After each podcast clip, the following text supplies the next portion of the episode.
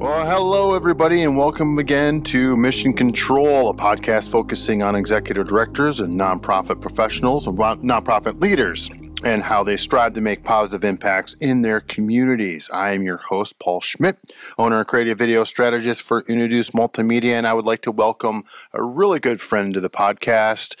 And she's also an executive director, or now co director, Tashmica Torok of the Firecracker Foundation. How are you doing, Tashmica?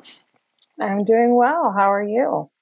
Well, doing well. Doing well. Starting off the year great. And uh, how we usually start off this show is by talking about what the mission of the organization is. So, what is the mission of the Firecracker Foundation? Our mission is to honor the bravery of children who have experienced sexual violence by building a community invested in the healing of their whole being.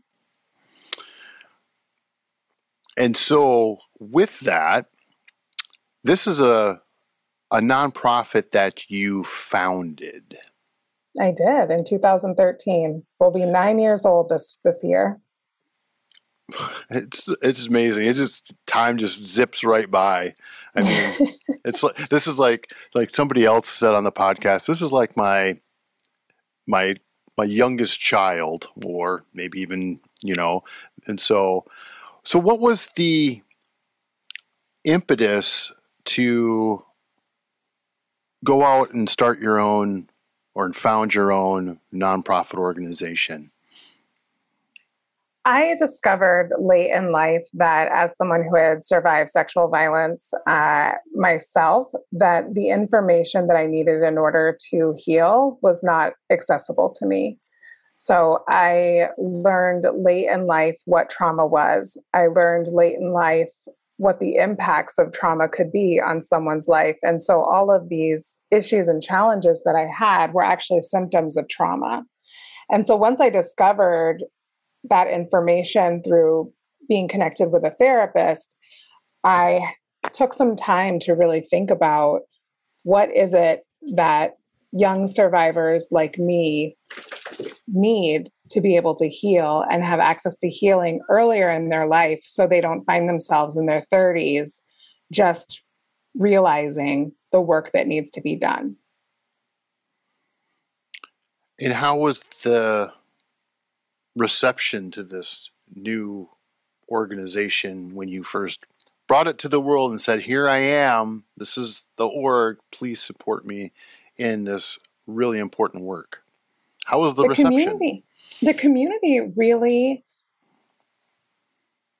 Sorry, my child is like asking me questions.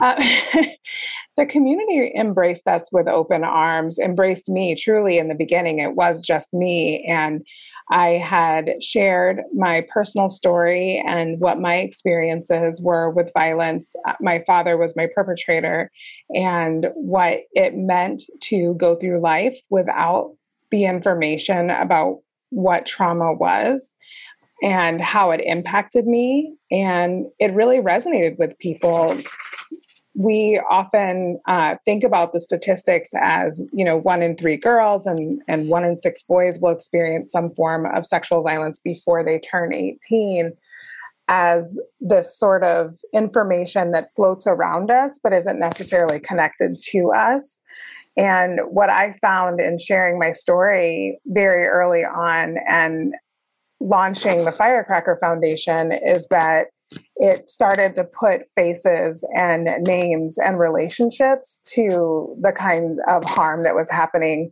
mostly within our homes and and within our family relationships.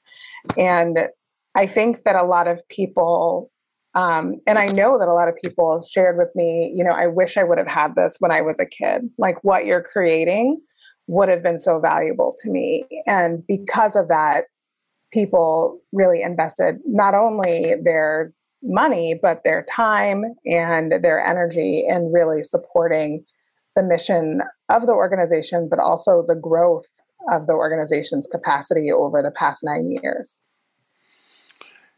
And how was it for you to finally to to lead this charge? I mean, just to get up every day. I mean, it's not like you don't have experience in working in nonprofit organizations, um, but leading leading this charge, what were what were some of the things that you you're like, yeah, I'm ready to rock and roll with this. I'm getting some support, but what was like, oh my gosh, I didn't expect this. You know, I I actually didn't have a lot of experience in nonprofit when I first started the organization. I had worked in a nonprofit for it was my first job in a nonprofit for 3 years right before I founded the organization. What I discovered was that I had been a community organizer and a fundraiser my entire life. I just didn't know it was a profession. And when I got that job and I started doing what other people consider work, um, that is actually a professional career, I was sort of amazed by the fact that I had spent my life doing these things and no one had said to me that this is actually a thing that people go to college for, right? Or that people actually join the workforce wanting to be. And so when I started the foundation, I got to practice those skills and build on those skills that have really come instinctual instinctually to me. And then it gave me the opportunity to really gather people who had skills that I didn't have naturally to not only help me learn what I needed to learn to run the organization, but also to build the capacity to, to make it possible for us to do more than I would have been able to do by myself. And so there were a lot of surprises. I often tell people that the reason I started the Firecracker Foundation in 2013 was really um, rooted in naivety. I absolutely did not know what I was creating. I originally thought I was going to raise $6,000 and give six kids scholarships to go to therapy um, and that after that, if I was lucky enough to raise that amount of money, then maybe I would do it again. But I did not step into it with the idea that in nine years I would have staff and you know multiple services and programs and that I would be writing grants and you know I just never came to it with that sort of ambition of of what it was going to look like in the future. The most important thing to me when I started the organization is I knew that there were things that I had in my youth that helped me be well, like things that I had these wonderful women who came into my life at different periods who really coached me and loved on me. And as I like to say, they poured good things into me. I was a singer all the way from middle school till college. I did music, I did theater, I was a cheerleader. My mother was very supportive. Everyone um, that was important believed me when I disclosed what happened. So I had all of these like really rich benefits um, in my life that helped me be a person who managed and coped with the trauma and the consequences of trauma, like PTSD and depression and anxiety, um, in a way that was healthier than I would have been able to on my own if I didn't have those things.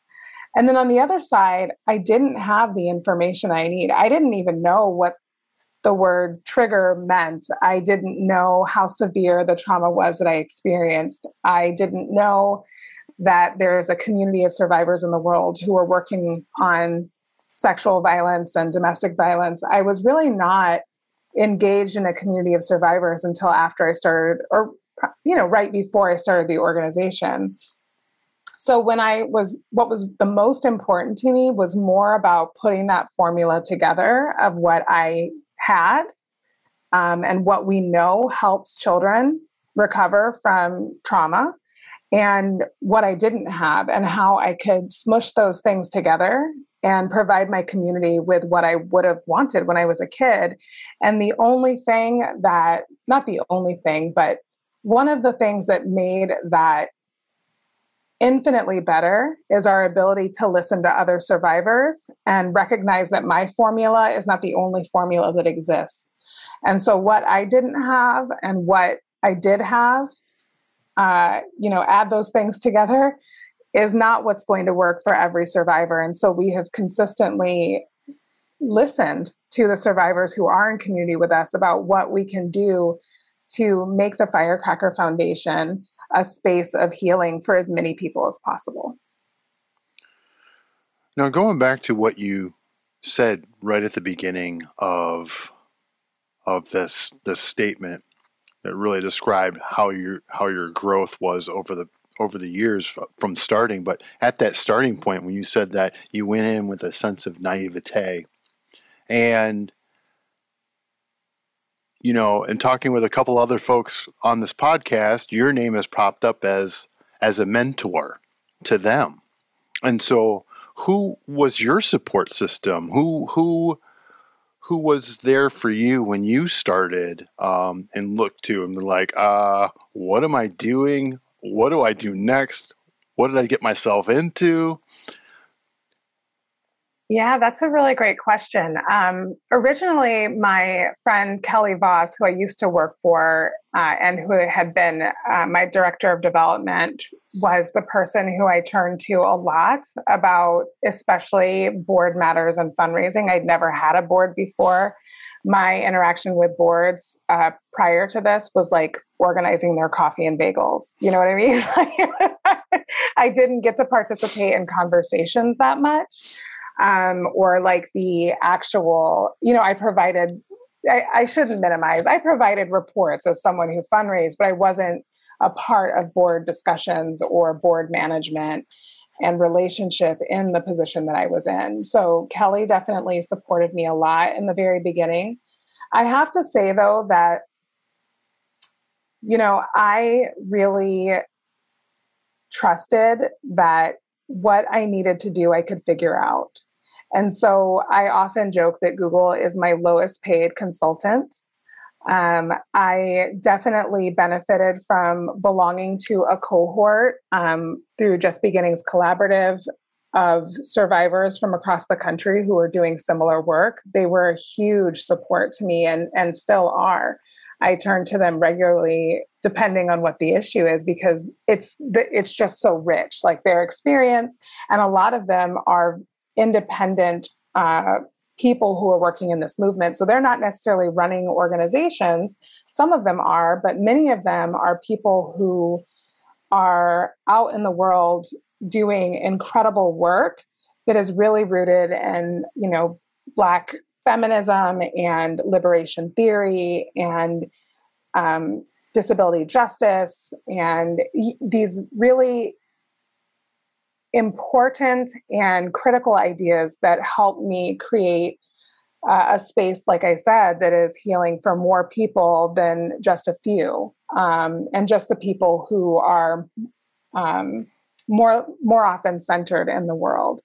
And so I feel really honored that people would see me as a mentor because I you know, I sometimes feel like I don't really know what I'm doing. And I know that that's not, I know everybody feels like that sometimes. Um, but I feel really honored because when you have the ability to help someone foster and cultivate a dream that is essentially similar to mine, right? A lot of people that I have the fortune of being in relationship with are trying to create what they needed when they were a kid. And so really what we're all harnessing is wisdom that comes from our lived experience. And I might know a few um, I, be, I might be able to throw a few stones um, to get them closer to across the river that they're trying to cross. But I feel like I learn as much from the people who probably claim me as a mentor than you know that they do from me because we're on the same path. We just have different stones in our pockets you know? Exactly. Exactly.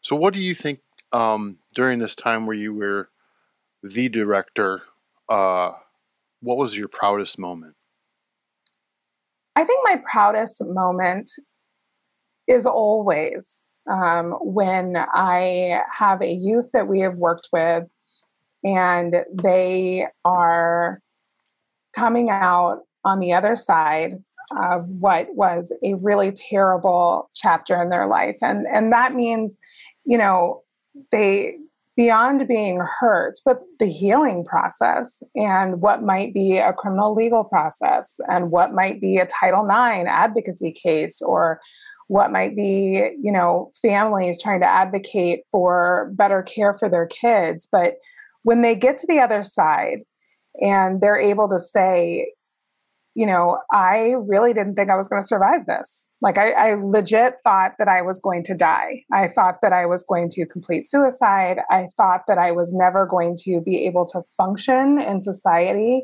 um, because of my depression, because of, you know, how my anxiety that, that are kind of came from this experience of violence. And to see youth blossom and come out and say to me like thank you so much. This was everything that i needed and i am better because of it will always be my proudest moment.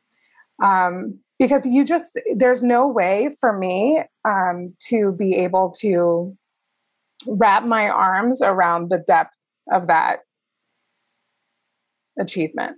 Like because when you are healing trauma you are healing relationship rupture you are healing the future because it's not just about healing from what happened in the past. It's also about the way that that healing impacts the future of not just an individual child but a family and a community. Um, and so some days i just am sort of speechless and frozen because it feels so big. I i don't even know how to wrap my head around it some days. I just feel really honored and blessed that I get to be a part of, you know, fostering that kind of transformation in, in people's lives. And what do you think that um, going along along with that, uh, what what do you think was your What, what, what do you think you struggled with? You know, starting out and, and going, um, being the director. What was the what was your biggest struggle?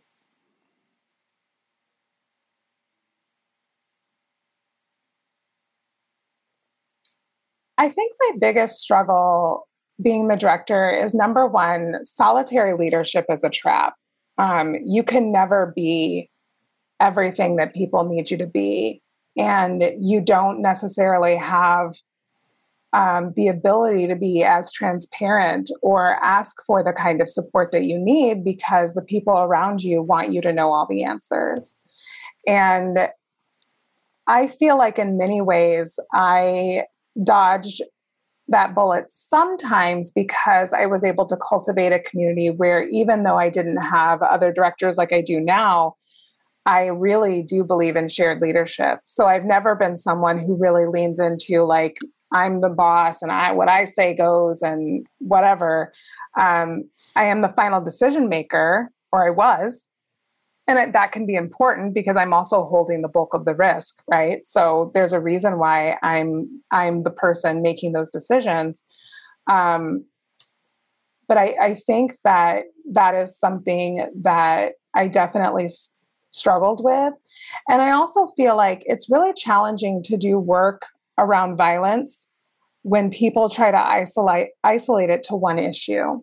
So it's really easy for people to say I absolutely do not agree with child sexual abuse. Like that's an easy statement. Most people will say I don't think that children should be abused in any way. What many people can't agree with, though, that is really challenging in this work is that um, when you start talking about how Black girls are six times more likely to experience child sexual abuse, and so we should center some of our work, most of our work around them, most people can't agree with that. When I say that people with disabilities experience child sexual abuse six times more than their counterparts, and we should really be more focused on supporting those people not everybody agrees with that.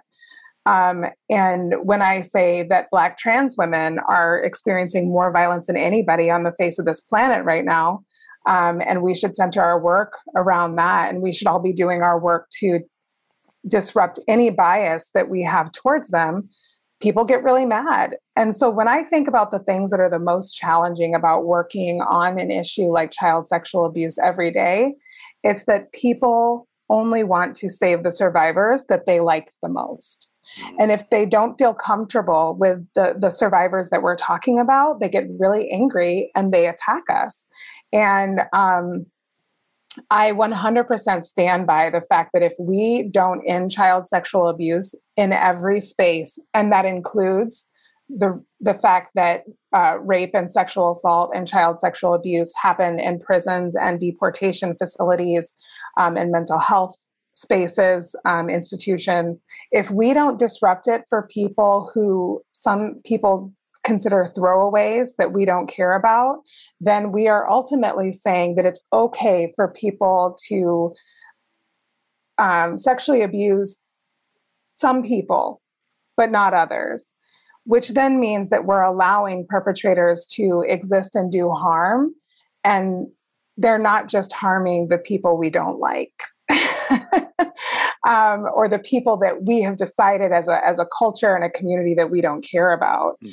So I think that's really the hardest part. And that's the part that breaks my heart the most every day is that I can't always convince people that those things matter. That when we're talking about race and class, and when we're talking about mental health and disability, that there are people who are being harmed that people in this country don't care about. And so I think that's why I go so hard when I am talking to people about those things, um, because I feel like I have to go 10 times harder because our country is going to do its best to maintain their ability to do harm to people that they don't care about. Well said. Well said. And now, with that, you, you know, going back to when you start when you were talking about um, being a, being a solo director, mm-hmm. you've actually taken that step and added a couple of co-directors. Yes. In the system. So, number one, how did you find who's going to fit those roles? How did you? How did you? I mean, how was that process? You know, it really started with um, number one, just acknowledging that I really needed to shift out of the the singular leader model. Um, I didn't want that. I'd never wanted it. You know, as I said, I was really, eh, really believed in shared leadership, and so it was a perspective shift. And I also went to my board and said, at some point, it is not good for a single person to run an organization for the rest of their life right we know in nonprofit world that um, there is a thing called founder syndrome and i have been aware of it since day one and i've always been really clear that i don't want to do this work for the rest of my life in this particular kind of way and so that was really step one. And then when I um, recruited Tara Scott Miller, one of our co directors, to uh, uh, run the Sisters in Strength program, we started having conversations about, you know, really, she actually sat me down one day after I was really exhausted. Um, and I came back from a break and um, jumped right back into work. And she knew that I didn't have the capacity to jump back in, but I did it anyway because that's what I do. I I am accountable and responsible, so I did it. And she said, "What am I here for?" And I realized in that moment, you know, in her challenge, like, why aren't you using me? Is essentially what she's asking, right? Like, what am I here for? You recruited me and you're not allowing us to support you. And I realized at that moment that I actually had people on my team that I trusted, um, not just to do their job, but I trusted their perspective. I trusted their ability to learn um, and grow. And so that essentially, I developed that from the inside of my team. And so Carolyn Abide, who had been our office manager um, and our operations person, and Tara um, Scott Miller, who was our Sisters in Strength program director, were natural fits for uh, sharing leadership with me. And so after a period of discernment, which we're still in, I mean, we we're gonna hit a year as a co-directorship soonish, but time means nothing to me because I can never keep track of dates. Um, Tara will tell me. Um, we're still learning and moving our way through it, but um, we decided that it was the best way to move forward. And for what it's worth, uh, there have been studies that show that in an organization that is focused on child sexual abuse, it disrupts the power dynamic that is the model of the family home where abuse happens. And so having more leaders where there can be more accountability and more transparency is actually disrupting power systems that we see in our culture where um, white supremacy can thrive. And you know all of this um, power and control dynamic where one person makes the decision everybody else just has to bow down and do it. And so there was also that piece of it too. So with that um were you was it easy for you guys to divide the responsibilities between each other? I mean it, was it already delineated or was it one of those I won't say arm wrestle moment, but I mean how how did you I mean you're the founder, you're bringing in these co-directors. How was this division yeah, how how did you divide this out? Yeah, I think that's really interesting. Um, what many people said to me right after the co directorship announcement, um, and I love that you use the term arm wrestle because it gives me an opportunity to talk about how people thought that I was giving up power, mm. that I was like, I had been the leader and now I'm not going to have as much power within my organization. And that became a really clear indicator to me of number one, that I was moving in the right direction because that's what I did. I wanted shared leadership and the perspective that we have around executive directors or around the single leader is that they have all the power. Um, and it was just so interesting to me that people were scared for me that I was losing power at my organization. Um, and I was like, no, that's like literally what I want. I'm not trying to be the only person whose opinions matter. I'm not trying to be the person who has all the power. Um, we are about collective wisdom. And as I said earlier, like we need more survivors at the table. We need more people at the table so that we can create things that is more create, create things that are more holistic and more valuable to the community because it's rooted in more lived experience than just mine.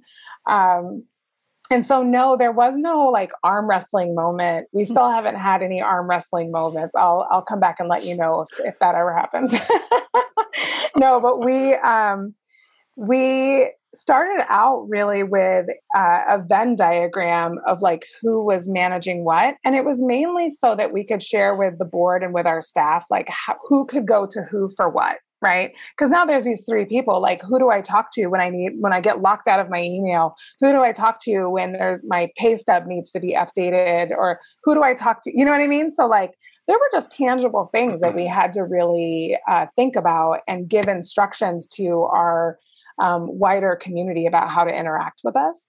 Um, but what has happened over time that cracks me up is we started out joking that we were like a jello mold, like a multicolored jello mold that's like this one's blue, this one's red, this one's pink. And like now it almost looks like a cosmic jello mold because as we started to really work together, um, there was so much overlap. And we started to really witness where the work only gets better when we are able to work together on certain things. Now, of course, there's like, like I said, there's like menial, not menial is not the right word, but there's like administrative stuff. There's like just detail oriented stuff that we have to do in the everyday um, leadership of an organization, whether we like it or not, right? And those things are a lot more clear and like clear cut, and those things get done separately. We don't really we do have our own roles within the co-directorship. Um, but the overall visioning, the um, management of you know HR, the uh, plans for how we're going to um, take on work and what services we want to provide. Like we do a lot of that visioning together and um, policies and the the structure of the organization.